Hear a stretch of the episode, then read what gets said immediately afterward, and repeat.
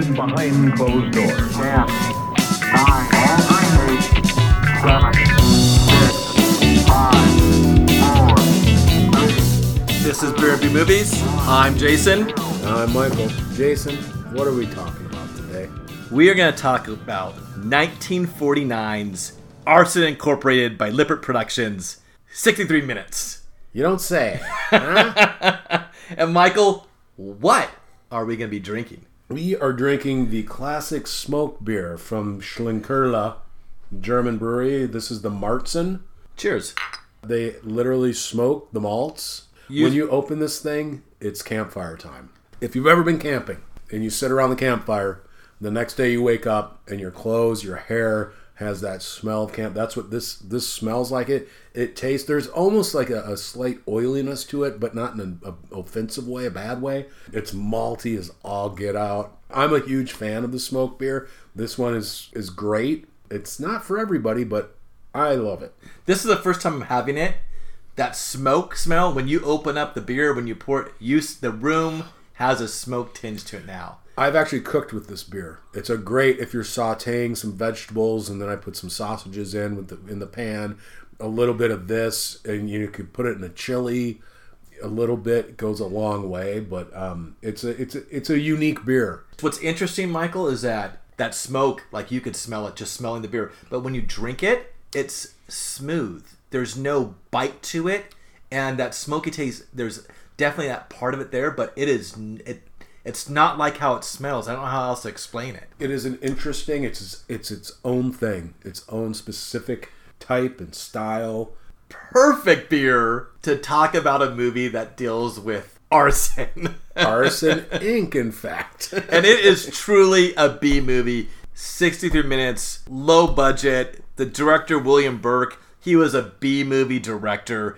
Everything in this is B. At that time, there was so many investigating movies that dealt with detectives or police, and I think they tried to branch out. And they're like, you know what? What about arson? We can get an arson investigator movie. Does the fire department investigate things? Yeah. They sure do. A crackerjack crew over there in the arson squad. I, I want to take a bit moment and just go over some of the actors and actresses in this movie. Jane Jennings, the love interest, is played by Anne Gwynn. She was a popular pinup girl during World War II. I looked some of her uh, pictures, you know, she was kind of a dish. I could see that. Yeah, and she was in the Green Hornet serials, the Flash Gordon serials. She made some horror movies. She was, I think, Boris Karloff's daughter in The Black Cat. Played Tess in the Dick Tracy versus meets Gruesome movie. Interesting enough, the modern Captain Kirk, Chris Pine, this is his grandmother. So, and it's interesting. Her name is Yes. JJ. We also have Pete Purdy, PP. And the villain, Freddie Fender, Freddie Exactly. Fender with the pencil mustache, and hey, what are you doing over there? Double-breasted suit. I'm a, I'm a hood. I'm a con man. the whole entire time I'm thinking these sound like comic book characters. Bruce Banner, Peter Parker, Wade Wilson, Lois Lane. I don't think it's common to have that. This would be the most square comic book of all time because it starts. It basically looks like a PSA for the fire department, and I threw in. Um, it's also I, the Furriers of America lobby. Yes. probably threw some money in because there's this a whole hell of a lot about furs. We open with whole text about hey, thanks to the Los Angeles Fire Department for helping us out, and when we get the deputy fire chief. He's addressing us Yes. breaking the fourth wall. It was at that moment. I'm gonna put you on the spot. You put pick this movie. It was at, at that moment where I went, ah, did Jason just pick a movie that's just gonna be lecturing me about what the fire department does? Like, are we are we getting into this antagonistic thing where we're gonna pick movies to annoy each other? I picked this movie because we have several books that we go back and look for reference. Also, I go look on the internet at people's B movies lists, particularly during the golden age, and this movie shows up on someone's list. I'm like, hey! And then I looked on Amazon, and right now I believe you can buy this movie on a. It's a two movies on a DVD, and I believe it's called Lost Noir. I don't think this is a noir film. I would not put this in the noir category. I think it's just used as a selling point. Yeah, it, there's there's just not a huge market for undercover fire department arson people. It's different. It's not a detective, it's an investigator. And then I looked at the movie posters at the time. Those movie posters are pretty awesome. It shows like someone with like Molotov cocktail. It has nothing to do with the movie. It shows nothing. The, the posters are it's it's false advertising at its best because you look and you go, "Ooh, I'm gonna go see that movie," and you go, "Wow, this is Squaresville." They use voiceover sparingly. It's not consistent, and it's basically, I think, when they go, "We don't know how to tell a story, so we're just gonna voiceover our way to the next moment," because this deputy fire chief is telling us all about hey, here are all the fires that go on in LA. There was this one, and this fella named Joe. He's a young up and comer. He discovered there was supposed to be $50,000 worth of mink coats. And Joe, just being, you know, the observant guy that he is, he knows, wait a second, there's a bunch of muskrat and rabbit furs in here. That was suspicious. And what gets even more suspicious is this poor fella, Bob, Bob Halloran. Arson investigator. He's an arson investigator. He goes into after and the aftermath, and he's researching. He's trying to figure out what's going on. Some stuff falls on him. We're not sure. I she, he was murdered. I'm but assuming so. it looked like an accident at first, but we know it's a murder because right afterwards, a hand comes into the screen and yoinks his portfolio. He's got this portfolio that probably said, "This is arson," really big, and, but it yoinks it away. So the chief is talking to us, and they do this interesting little pivot, a knock on the door. pivots his chair and it's no longer breaking the fourth wall. Now you're in the movie. And the deputy chief mentions at the time there's 15,765 fires in Los Angeles. Don't know if it's Los Angeles or the Los Angeles County, resulting in $5 million lost per year. Now, the number of fires sounds amazing. The losses, I'm like, eh, not a lot.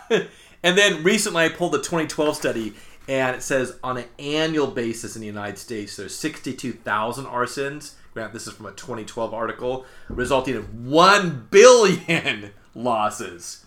Joe comes in, played by Robert Lowry. In a little trivia, he was one of the first people to play uh, Batman. In the second Batman and Robin serial, Joe's a good guy and up and coming in the fire department. And he's also oblivious that the chief was just facing out talking to people who weren't there. I kept thinking, I was like, is this, are they trying to be clever? Yeah. Or they just were, they're like, I don't know what to do. We started with him talking to the audience, so just have him turn and we'll just go on and hope that nobody cares. And he says to Joe, Would you be interested in becoming an arson investigator? And Joe says, Would I? And now, granted, like, I keep coming back to this because there's an old joke that has to do with would I? And every time someone says it in the movie, and it happens a couple times, I'm like, Hunchback. Horrible, horrible joke, but something that I, I was tickled by because You were. I know you were. Would I? Joe, we'd like to bring you up to the Austin, Austin squad. And so he gives him the rundown. A lot of the suspicious fires, and are all handled by the same underwriter agent, a man by the name of Frederick P. Fender. Frederick P. Fender. Yeah. He's underwriting the whole shebang. The actor who plays him is Douglas Fowley. Man, the guy made a lot of movies. Ton. Like, tons. like, look at his IMDb page. And the thing with old Fender Yeah. is he is straight out of hoodlum typecasting. He should have a name tag that says "I am a hood." So yeah, there's there's some shady stuff going on, and, and they said, you know, we noticed you you picked up on the muskrat and rabbits, and Joe said, I thought there was something fishy about that whole thing. we don't know this, but now this is where a scheme is hatched. And they're like, you know, the Paysons, they they were owned one of the warehouses. They had a fire that went unreported. Hey Joe, we're gonna send you on over to the Paysons and see what you can sniff out. These people are running r- ran a scam. So Joe goes to their place. and he knocks on the door, and lo and behold, the Paysons aren't home. It's Miss mm. Jane Jennings, babysitter. She's a doll. And she's also not a fool. And Joe, you know, she's not just going to let him in. So he shows her his bona fides. He's got an ID. It's been embossed, and he's got the uniform. This is what cracks me up: is when when are they going to be home? She's like, might be a couple hours. Yeah. Hey, can I come in and wait? I mean, no, I know he's a good-looking guy, and we got to have Yeah. the love interest thing, but go, yeah, come back, go do what you got to do, go sit in the car. You can't sit here for two hours. But Jane's like, ah, I'm gonna let this guy in. Yeah, yeah. We have a witty repertoire. And Joe, his charming, charming self, he goes, at one point, I thought babysitters were Bobby Soxers or old and fat. And that's how you win people That- over. that's a pickup line if I ever heard one. You know? So they go back and forth a little bit, and she talks about having 50 kids. yes. And all of a sudden, Joe Whoa! goes, it's a comedic double take, like, like a blurper, like, whoa, what? And she's like, I'm a teacher. Haven't you read the newspapers? Teachers always need more money. It's still true. It's still true. It's still true. So then she goes, you know what? Why don't you do some of my job? Yeah. And gives him some papers to grade. And then we, we just have this pointless moment where the child she's babysitting, Jimmy, He comes out and he's like, hey. She's like, why are you up? He's like, I'm just getting a snack. And he shows and it focuses in and it's like a giant slice of cake. And once again, it goes like, wah, wah, wah. Like it's supposed to be funny. I don't think this movie was supposed to be funny, but it is. it's not a comedy, but there are funny moments, and I think that's part of the problem. I mean, there, there's a lot of problems. Yeah. But I think part of the problem is they did have all these jokey moments that completely throw you, and, and then all of a sudden we're talking about setting places on, On fire. fire. on purpose and people getting shot, and then it's womp womp. The Paysons finally arrive home. First of all, the first thing you do is you go, "Wow, these people are way too old to have this child." I mean, I mean, what what is he like eight? Yeah. And these people are like in their sixties or something. I mean, I mean, they're, they're, they seem really old to have a child that young. Well, they walk in and there's a babysitter and a stranger. I don't care if he's in a uniform. Yeah. They're way too laid back. Oh, hey, hey, how's it going? You go, who, who is he? Why is he in our home? But it's okay with the Paysons because we find out they're shady. Visibly. This, As soon as they find out, like, oh, I'm with the fire department. Uh, I'm here to ask you about your unreported fire. Immediately, the two of them are like, oh, shifty eyes. Yeah. And like, oh, boy, oh, oh boy. Yeah, yeah. he's he's a weasel. There's no other way to describe the character but a weasel. And they go back and forth where Joe is trying to get the story of why a fire happened in the house.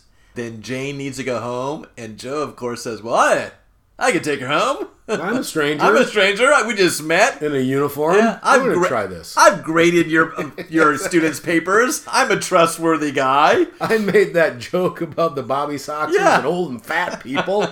Bobby Soxers. I don't think we use that term anymore. they haven't used. We haven't used that term in like 60 years. Yeah, and so th- that was a term used for adolescent teenage girls back in that time period who were really wildly enthusiastic about the emerging pop music at the time, which at that time was like Frank Sinatra. It stems from white ankle length or collected at the ankle type of sock that was popular in the 40s and 50s. Joe drives Jane home. First meet him, he seems like oh he's this nice young gentleman, but he like he comes on pretty strong. Oh, yeah. Like he immediately is just like he's kind of all over her. She's kind of like mm, no, dude, you need to just take it easy. He walks her to the door and he's like, "Want to have a date?" And, and she's like, "Yeah, okay, that works for me." So then she goes in. He goes to leave, and he bumps into an older lady. She seems drunk, and she's like arms around him, and he's, he, she's like, "Oh, I haven't been, I haven't been held like a man by it." and, Joe, and Joe goes, oh, "Okay, Granny, Pardon I- me, Grandma. duty calls. Duty calls, exactly. And then she like lights a match on the wall, and, like lights a smoke, and she's like, "Hmm, firemen are a lot more handsome now than they used to be." Comic She's relief. a little bawdy, Yeah. like not what you would quote unquote, you know, consider ladylike for that time. You know, even the lighting of the match on a wall. And then the plot thickens, and once again, we have some more voiceover This- to make sure that we're following what's going on. The scheme. The scheme. The second part of the scheme. the, the deputy chief is telling us the next part we got to draw that fender out. Got to so- get him into the spotlight. so Joe is at Fender's office, and we're introduced to Fender's secretary, Betty, who clearly is like, she's like, Joe, he's a hot dish.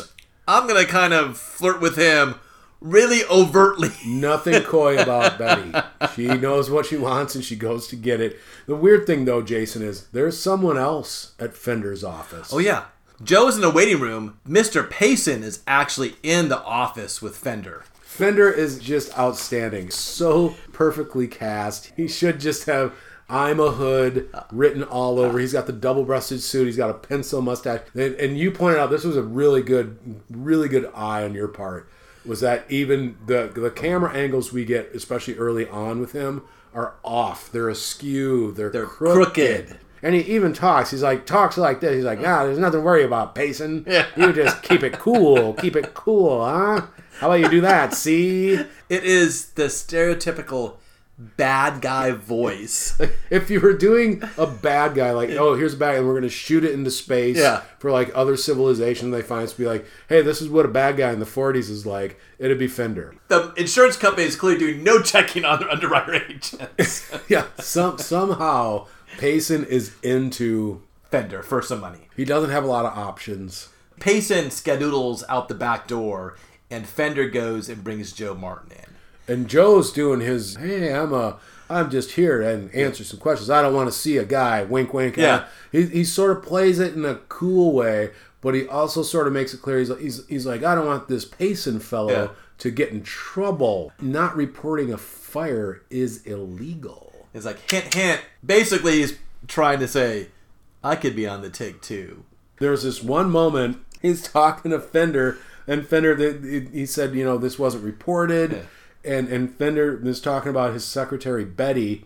She messed it up. He's like, well, if I dictate to this stupid dame, And we will get into misogyny in this movie and the derogatory statements made towards Betty and yeah, Miss Jane Jennings is actually she's a pretty strong character. Betty is mistreated, especially I think today. You watch and you go, whoa, hey, whoa. So Joe's like, listen, I can play ball. if you need to get a hold of me, wink, wink, I can be reached at Engine Company number 22. And I looked it up. That uh, engine company closed in uh, January of 1980. The building still stands. It's not the building that you see in the opening scene, but that is down on, on South Main Street, not far from USC in Southern California. And Um, Fender eats that up. He's like, "Hey, I appreciate it. Let us know if there's anything we can do for you sometime." Yeah. Wink, wink, nudge, nudge. Yeah. You know what I mean? The scheme, this scheme is kind of going off really well. Fender calls in Pete Purdy, played by Edward Brophy. Yep. and Pete, at first, if if you just saw Pete, you'd go, "This is just a dopey fat guy." Yeah. He's got a lot more going than that. he But- might be a psycho. Yes, m- might be. So after Pete comes in, Fender says, Listen, I think Joe might be useful to our organization. I want you to follow him. And so Pete um, lights a match for Fender, and you see for the first time his eyes dazzle at the fire. Perhaps this is arson ink. Inc. Arson, I'm reading this from a report. Arson, a subtype of fire setting, is a criminal act in which one willfully and maliciously sets fire to or aids in setting fire to a structure, dwelling, or property of another. By this definition, arson excludes accidental fire setting. A formal definition since the movie is titled Arson Incorporated. But now we jump to Joe and Jane's first date. Was he being kind of goofy with her and says, Hey, this is gonna be the first night I kissed a girl? I hope he wasn't being truthful because then That was- Jane should have a red flag saying, Whoa, like he's an odd fellow. For a guy they say is so talented and he's an up and comer and whatnot, it's, Joe just has these moments where you go, "Were you raised by monkeys somewhere and then they found you and brought you out of the woods, and you you don't know how to be a human? You don't know how to function properly. A a lot of things he does are just weird. One of my favorites though is he's being followed, and so to show that he's he's morally ambiguous, he leads Pete to a gambling parlor Yes. then all of a sudden Joe starts smoking. He's trying to show Pete and Fender that you know, hey, I'm not like a I'm clean cut guy. swear. yes, he doesn't smoke until then. He wears his his uniform, whether he's on duty or not. Joe's always in uniform. And I find that a be odd seeing a fireman in uniform smoking. Smoking is far less common now than it was. But it was trying to show, like, hey, listen, like, I'm, I'm a bad boy. I'm I'm smoking. I'm in a fireman's uniform. I'm in an off-track, illegal booking parlor. And Pete sits down next to him and kind of introduces. and he's like, "Oh, hey, what's going on?" They're talking, and Pete wanted to be a fireman his entire life. he passed the brains test Oh, why then isn't he? because he couldn't pass the physical test. And Joe says basically, "You're you're lucky you didn't become a fireman." And he's, "Whoa, whoa, whoa, why? The pay, brother, the pay. You can't bet the ponies on a narrow margin."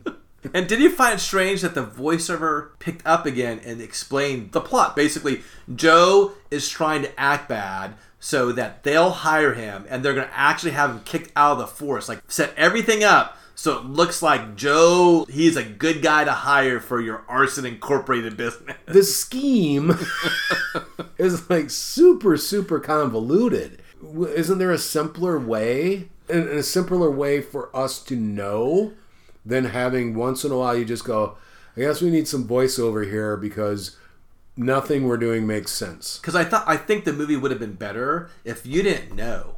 And at the end, there was a big reveal, like, "Hey, this is undercover the whole time." But you're told, like, he is going undercover. They actually stage a raid where Joe and a police officer get in a fight, and it becomes a front page. Immediately, it's on the front page that day. What I love is after that happens, they like he's in he's they throw him in the cell, they bring him out, and, and they go, "Well, we can't really fire you." Yeah, I, and I, and I thought, well, I Why don't, not? I don't know what the rules were back then, but you're in an illegal gambling Yeah. parlor, you know, in your uniform, and you punch a cop in Yeah. the face. I'm like, I'm like, in most places that is would that to is you. grounds for termination, but not. I mean, I'm like, wow, I would love to have that kind of job security.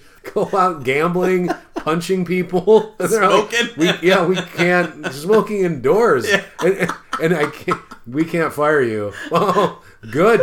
so he, re- what does he do?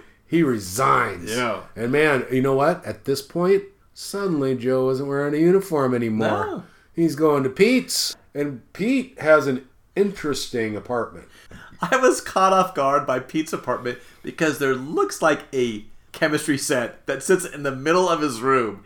You go to someone's home and they invite you in, and, and there's this like huge Bunsen burner. There's huge like chemicals and a whole thing, and and you don't even go, "Hey, what's that?" Like, I'm a bad scientist. Yeah, it's just like, oh, everybody in 1949, everybody had a whole bunch of chemistry stuff in their apartment. And Joe mentions, "Hey, I resigned, so looking for work, Pete." Hint, hint. And Pete's like, "Well, let's have a celebratory drink."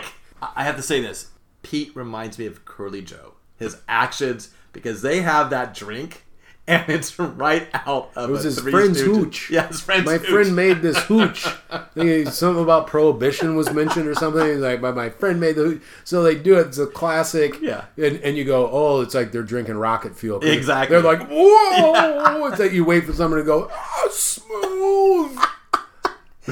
Such They a funny both- thing. I, I was waiting for Pete to like stop and Joe to stomp their feet, like, "Oh, this is harsh. This is harsh." like steam to come out of the ears or something.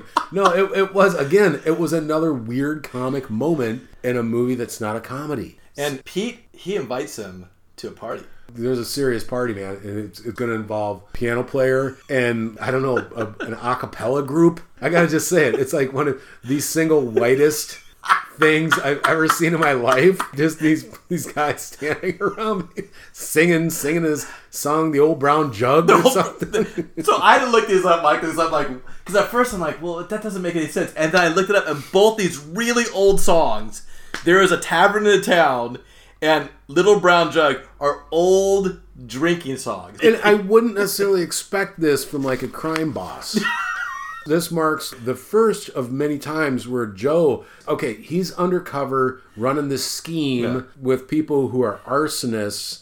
And so he decides he's going to take his girlfriend to the party. Wildly irresponsible. And, you know, Fender, of course, like, first of all, Betty is so, like, She's put off. and but she's also way into Joe. And Fender immediately just sees Jane and he's like, eh, "Don't mind if I do." Twist my mustache. Exactly, exactly. And, and Pete, Pete is basically just like, "I want to get drunk." Yeah. like Pete likes to drink hard, drink heavy, drink now. He's got some bad jokes. And Pete and Hoover's his date, they're dancing. I don't know dance styles from the 40s, but I'm gonna tell you, if that was a dance style for a 40, like I, I am really mischaracterized a 40. They're jumping up and down. I mean, it's odd scene. Fender is like an octopus to Jane. Like he has Oh. his hands all over, and Joe's like, "Eh, I'm undercover. Yeah. I don't owe anything to her." she has no idea what's going on for Yeah. real, and I'm going to introduce her to these horrible people. Yeah. And Fender goes, "Oh, you know, I was telling her she's wasting her time with this teaching. Yeah. Like, like yes, teaching is a waste of time. That's just what a teacher wants to hear. He's she's wasting her licking all those children. Yeah, like, don't you have Betty like as a secretary? Like, what you you offering Jane a job, but you already have Betty as a secretary? And he's like, ah, I've outgrown her. ah, her? Yeah, so dismissive, so mean. And Jane, you can just tell, is, is like, ah, no. She has Fender's number. At that point, I, I would like to think that Jane would have been, you know what? I don't like Joe. This is the company you keep. These people are horrible. And I think there's some criminal stuff going on here because that guy right there introduces himself as a, hey, I'm Fender, I'm a criminal. I do criminal things. See? And even the end of the party, when Fender escorts Joe and Jane out, you can see like his heart like is just beating for Jane, and he is just awful to Betty. Poor Betty. Her at the end, like Fender and Betty, the way they end, it wasn't what I expected at all either. I thought there was gonna be a showdown. I wanted, uh, yeah, I, I wanted so much more for Betty because Yeah. she was just, she just literally gets smacked around in this movie, figuratively and literally. And as they depart the party, Fender's like, "Hey Joe, I might have something for you." What does Joe do the next day? Well, he contacts Murph, who he's a policeman. Police have Murph following Pete, following Joe. Yeah. Murph and Joe. They meet up for a non-suspicious coffee, Yeah. where they're like doing the old like sitting next to each other, and, and it's like we're not really next to each other. Yeah. See, we're, we're gonna. I'm telling you all about what's going on. See, I'm, gonna- I'm meeting for a job. I'm gonna gonna meet them for a job. They got a job for me. See, like, but but we don't know each other. But everybody in the room is going, yeah, those two guys are having a sneaky conversation. You realize Joe's been offered this job. He reveals it to Murph, like, "Hey, listen, we're gonna be at this warehouse tonight. I'm just a driver. I don't know much more than that. I'll be at this warehouse." And then it gets it goes back to Fender and his pursuit for Jane. And I want you to talk about that because oh. comic relief, I don't understand. What, what I wrote was we have some lighthearted comedy before we get to slapping women around. Fender, he, he's taking it upon himself. He really, really wants to get to know Jane. Somehow he finds out that she babysits, so he calls her up. He's like, "Hey, I heard you babysit. Like to hire you." And Jane goes, "Well, okay, I'll take the job." Yeah. Well, I don't know if we mentioned this or not. Sometimes Jane does the babysitting. Other times Granny Yeah. does the babysitting. So Jane, being probably the smartest person in this movie, True. by a lot. he sends Granny over. Fender's all excited. Doorbell rings. He goes. He opens the door. He's got a table laid out, nice spread, fancy. Got the good china out and everything. And he's all ready. He's like, oh, here comes Jane." He opens the door, and there's Granny. And she walks in, and she's like, "Oh, it's a table for two, huh?" And and he's leaning against the door, and he's doing like the wah wah wah, and he's just got a look on his face like, "Oh my, that Jane, she got me." She got me. At that point, thinking if Jane did show up, was he expecting like, "Hey, I, I, I'm gonna pay for you to be a babysitter," but really, Yeah, we're gonna have a nice dinner tonight. It might get romantic. You know, you know what we're gonna do? See, That's how he's gonna get a woman. Is he's gonna hire her You don't- as a false pretenses and think that's gonna win her over? You don't- oh, you romantic cad, you. you lied to me. You just lied to me. I think that's really sweet. But Granny, I love her. But now we're at the the warehouse. So Joe. Oh, not just any warehouse; it's a haberdashery. Yes. They're, the, the, the, the, the job is a haberdashery. And you go in and you take whatever jewels and furs. It's always furs. Always furs. Just, there are furs galore to go. Um, just furs for days in this movie. And I had to look it up. You know, a muskrat. It looks an awful lot like a beaver. Yeah, it's a 'Cause when the- smaller version. Yeah, I never. Yeah. I had no idea. I'm like, oh, why is why is mink worth way more than a muskrat? Obviously, you don't have a lot of muskrats out here growing up on the West Coast. They're, they're fairly common in the Midwest. Pete says, grab stuff because that's kind of your extra. You know, you're getting a little extra pay if you can grab the stuff and hawk it. Hey, Joe, then come over here. See what I got. I got going on. It's, it's on a timer. It's, it's on a delayed fuse. Which is like the delayed fuse is like five minutes because no sooner do they walk out than stuff starts smoking, and Joe has alerted Murph. This is where the scheme is taking us, and so Murph Murph comes out of nowhere, goes in. Puts out the fire. what I love is he goes in and just starts grabbing things to like beat the fire down. It's not like he doesn't have a, a fire extinguisher Yeah. or anything. It's just I mean, he knew the plan. Like this is gonna be arson. Yes. like come prepared. so he goes in and he's like, ah, well, what can I do to, to beat this fire down? So he, and Pete, I do question his, his, his decision making because Pete's like, ooh, I like to go back and watch my fires. That is the worst thing for a criminal to do. They, he set fire. They're gonna take all the stuff they took out, their booty, and gonna unload it. But then Pete wants to go back and watch it. In the drive back, he goes, I remember when I started 10 fires with no motives back east to cover a quarter million dollar insurance job. They thought I was a psycho. Can you imagine that? Someone thinking I'm a psycho? No. And, and you know what he has? The look on his face that he has is psychotic. Exactly.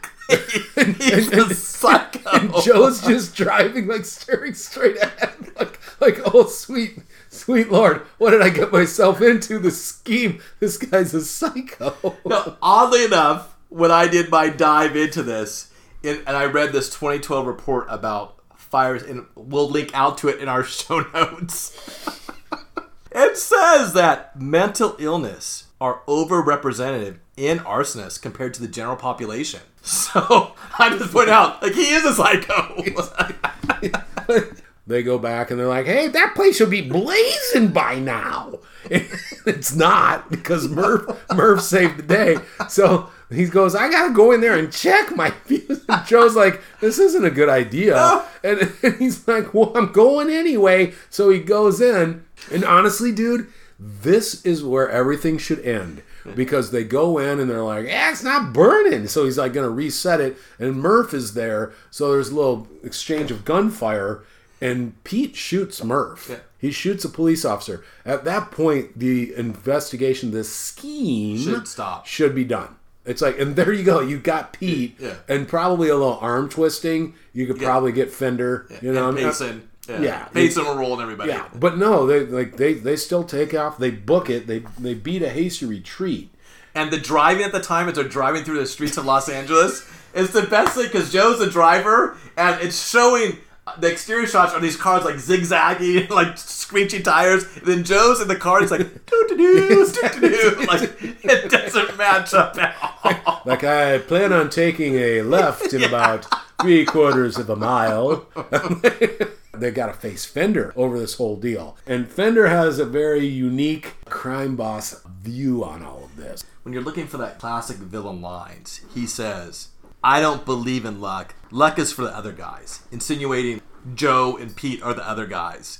You find yourself in deep water and you're going down for the third time. Don't grab on me. Pete's feelings Yeah, are hurt. exactly. Because I think Pete thought there was a little more of a relationship than there really is. Yeah. Fender is a sociopath. He doesn't care about anybody. And when they depart, he assumes because this deal went sour that Betty He just, storms out, and this is it's a jarring moment. Yeah. we cut to Betty sitting at her desk, and all of a sudden the door just like kind of explodes open. He comes out, not a word, just smacks her. Her line is, "Hey, what's the big idea?" He goes, "You told the cops about our caper." She's like, I would never do such a thing. I don't know why he would think she would Yeah. do that. I mean, because she's super loyal to him. It's a not a cool moment. I didn't understand exactly why he thought it was her. And he, immediately she goes, "I'd never do that. I love you. You know, you're crazy. I'm crazy about you." And blah blah blah. And, and he goes, "Ah." He doesn't say, you know, "Ah, sorry." Yeah, he just- he's he's just like, eh, "You probably didn't." Yeah, you probably did. I'm gonna move on with my day now. And this, then he's like, okay, I want you to ask Pete out because Pete's always liked you. And he's gonna find out if Pete or Joe were the ones who alerted the police. And my whole time was like, you should assume it's Joe. You- like you, like he was just used to be a fireman. He hasn't done any work for you in the past. Assume it's Joe. the one job he was on, It didn't a go down. showed up. Like Fender's a bad crime boss. yeah, exactly. He, he really is.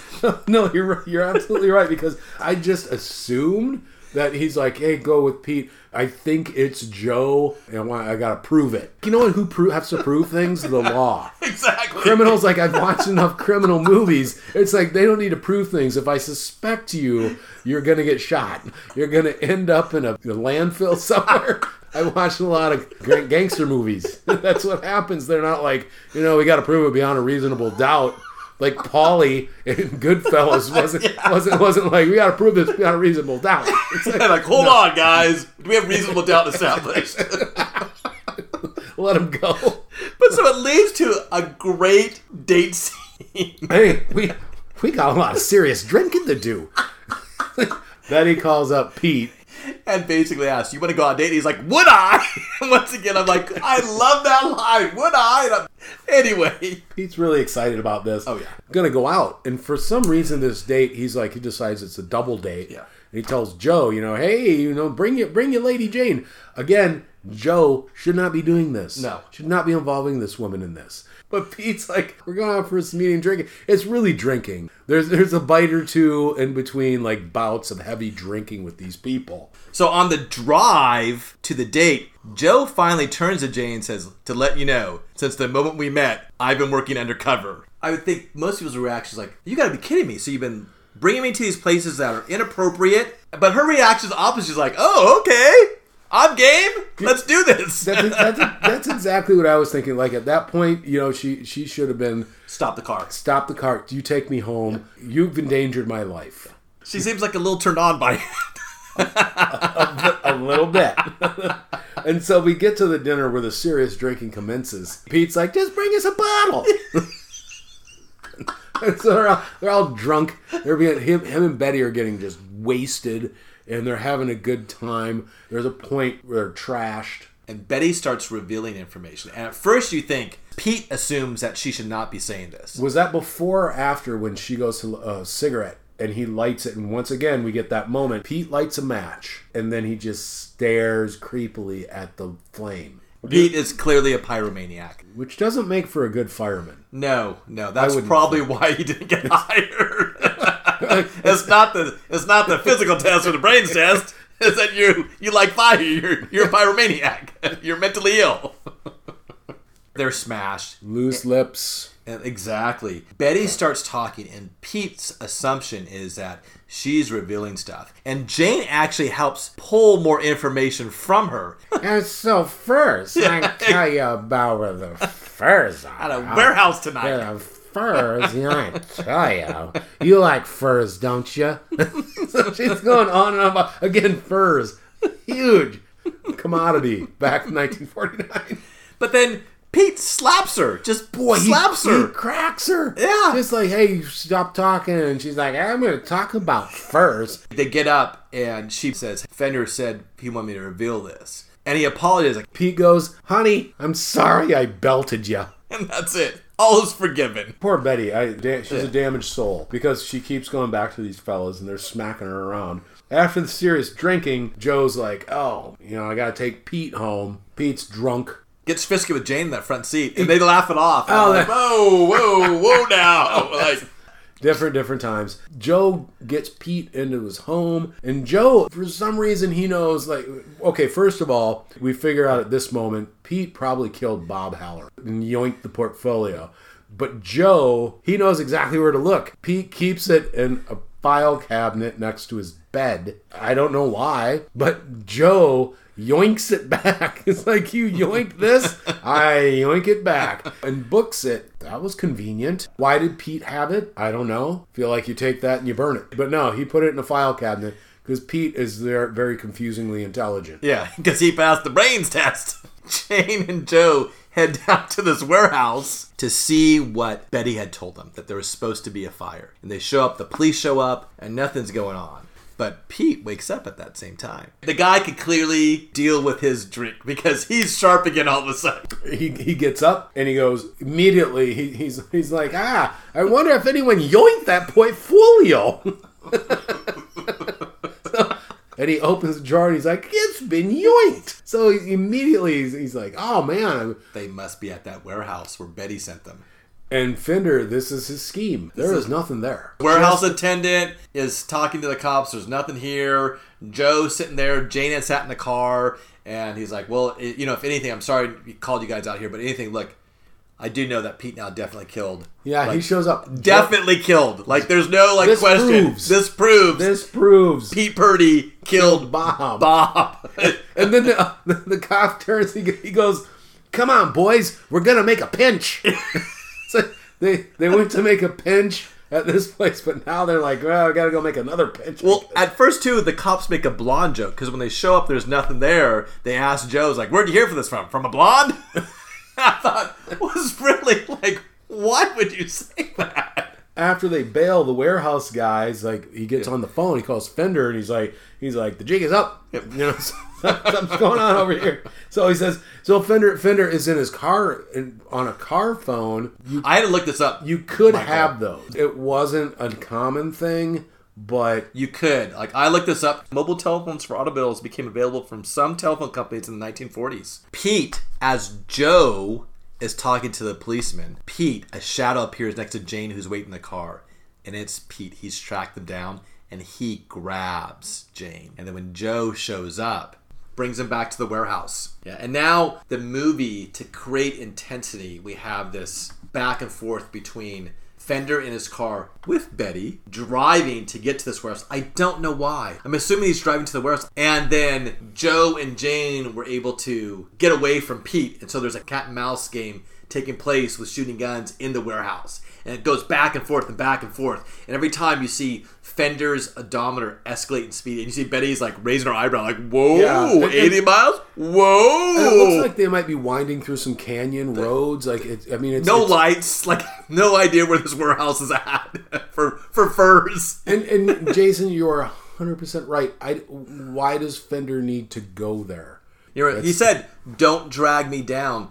Going to a place where crime is taking place, that's dragging you down. Like stay away." Yeah, it, abs- no, you're ab- absolutely right. So, of course, Pete's um, solution to all of his issues is we're, we're, I'm going to start a fire.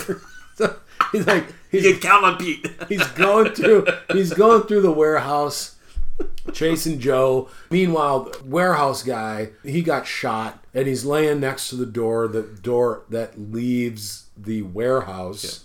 Pete's walking through, and he gets like a crazy look in his face. You know that can mean only one thing. He's going to start a fire. So he goes, oh, he's looking around. He's like, there's a bunch of like paper.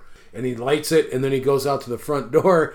And this guy, who I assume is an associate, the guy's laying there. He's like, hey, can you give me a little help? Like, at least, I mean, it'd be super easy. Yeah. You just drag, Drag the guy six oh, feet, and he's out. And, Pete just ignores him at first. And then he's yelling back, and Joe, he's, he's like, "Hey Joe, it's either it's either the fire or me." gotcha. And Joe goes over to some little box that like calls for the like the fire alarm. yeah, he knows fire stuff because he's a fireman. exactly.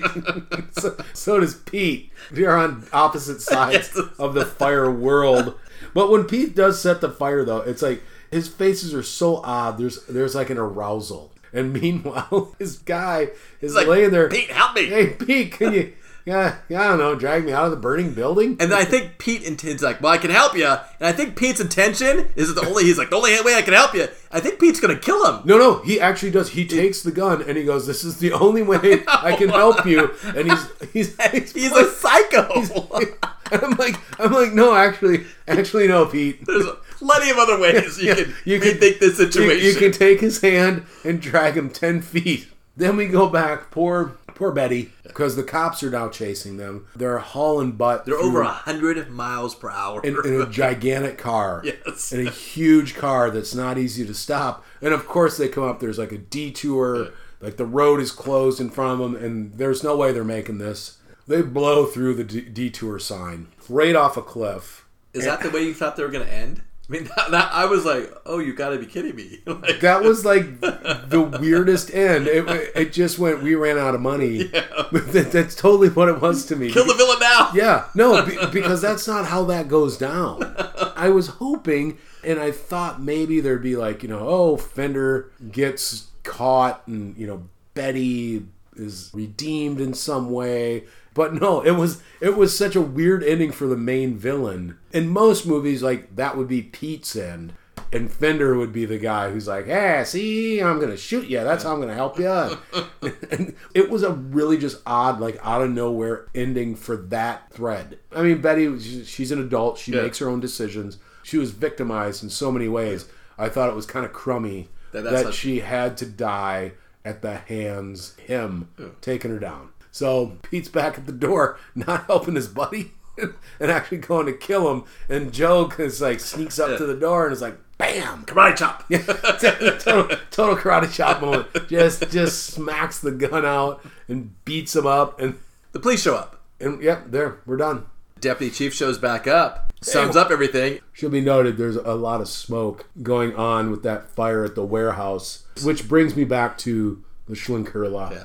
The, the Rausch beer. This is a different taste, but it's not going to be for everybody. I like it, and I think you mentioned, and now stuck in my brain. There's a taste of a ham sandwich there, like a good smoked, you It's know, so. Black Forest ham sandwich, everything like that. It's a style I think everybody should try. Absolutely. And if you are going to try it, I, I mean, the Marzen, this brewery, pretty much everything they have is smoked simply because when you're brewing this style, everything's going to have some sort of smoke. It's not everything is this smoky, but most everything they have has a smoke tint to it. Which is really nice. I like it. It's fun. The Marzen is my personal. If you want something a little sweeter, the Urbock would be a way to go. I do think if you're really into beer, at some point you should give one of these a try. And I would recommend going with this one because this is sort of the original. This is the flagship of all smoked beers. If you have someone to share it with, that's even better because it's fun to like have something and go, what what do you think? I mean, Yeah. it's like you're all if you're all alone drinking this, you're going, wow, this is great. But it's fun to have somebody to bounce it off, and it's fun to turn someone on to. I'm just going to read a little off the back of the bottle. It's considered the classic example in the category. Has been brewed for centuries in the Baroque town of Bamberg in Franconia, Bavarian, Germany. Following the most ancient malting traditions, all its select barley malts are kilned over a fire of beechwood logs, brewed in classic copper vessels and matured for months in 14th century cellars nice head, nice mm-hmm. foam. The taste itself, like the smoke, I think some people will smell it and go, "Oh my gosh, I'm gonna be drinking a campfire." But the taste itself is very smooth. There's no bite to it. Like wrapping this up, I mean, we find out that Fender's dead. Pete's going to jail. Do you know that, that Joe and Jane they're together? And they have that final scene where uh, Where they go in, they close the door, but then all of a sudden Joe goes, "Oh, oh, Let oh, me chain one second. I'm going to put the chain up because Granny just barges in whenever." Yeah. and you know what? We can't have Granny barging into her own home. You locked her out of her own. That's that's one of the things I kept thinking about. I'm like, she was a good sport about it, but you locked her out of her own home. You're like, you can't come into your own home. Joe's kind of a jerk. poor grandma. I know. And she opens the door, and the chain stops her, and she's like, "It's like I smell smoke." And Joe's response is, a, "You're right, Grandma. It's us." Hint, hint, nudge, nudge, wink, wink. Know what I mean? Know what I mean? Exactly. And Grandma goes, "Oh." I mean, it ends on a creepy note where Grandma's like, "Oh, to be young again. I'm gonna watch you guys." Like you her know." face in that little like four inch space where the chain, the door opened, and she's just like, ooh, ooh. I'm gonna watch you guys make out and maybe something else. Yeah, it's, it's, it, it's so creepy. Suspension of disbelief aside, the one thing I kept going back to was the fact that Jane was still okay with Joe after the whole thing. I know. It just defies belief to me that she wasn't like, get out of here, get out of my life. Are you recommending this movie? I could not recommend, honestly, people find this movie and watch it. Like you've listened to us, that's all you need. It's it's not easy to find. In my modern take, it, it seems more funny than playing straight. It's an odd mixture of a PSA, a straight crime movie, and then this a huge amount of comic relief. I don't understand the mix. It's truly a B movie that was shot as a B reel during the time of the golden age of B movies. If you find it, it'll give you a laugh, but it, I cannot recommend people go out and try to find this or watch this movie. I can't either. I made the comment. I said I said it, it clocks in at an hour, so it doesn't overstay its welcome. But I just kept finding myself going, why, Why are they making this? What is the purpose of this movie? I, I just don't get it. There are no characters that really bring me in to go like, oh, this is interesting, or this is like really a dry like Pete Purdy staring at a match just wasn't enough for me. If the best thing you can say is, you know, this movie is not very long, I'm I'm always like, whoa, that's a bad movie. The only thing I could mention too is that um, you know Robert Lowery talk about people who played Batman, and we always talk about Adam West and Christian Bale, and of course you know Michael Keaton. I do not talk about Adam West. I, But like Robert Lowery played Batman, Yeah. and it's interesting when I was digging down to these actors. Um, Roy Thomas. It was the 60th anniversary of the original Green Lantern in a panel at the New York Comic Con. He mentioned that the original Green Lantern, Alan Scott, he had this sidekick named Doiby Dickles, and they asked who was this based on. Edward- I got it from the actor Edward Brophy, who was an Irish detective before the War War in the 1930s Warner Brothers movies. He was overweight little taxi cab driver with a little derby and a cigar, and what an unlikely assistant for a guy like the Green Lantern. You know, you have a Batman character and you have a link to Green Lantern. Good for Pete. Good for Pete. Pete and Fender. So the actor, I once again want to mention his name, Douglas Fowley. Fender and Pete Purdy like made the movie. Like Joe, I could care less of. I, I you know what? It, he he did zero for me. It was, you know, I mean, I mean, poor Betty. yeah, poor Betty. We watched it. We watched we, it. We watched it plenty. You don't need to. I would. I do recommend the beer. If you have not tried a smoked beer before, this is this is delicious, Michael. Yeah, Cheers. I, I, that that I was going to say the same thing. I can't recommend the movie, but the Schlenkerla Rausch beer, so so tasty. It's unlike anything else. We got that out of it. You got to try a smoked beer. that was a plus for this movie. That being said, this is Beer and B Movies. I'm Jason. I'm Michael.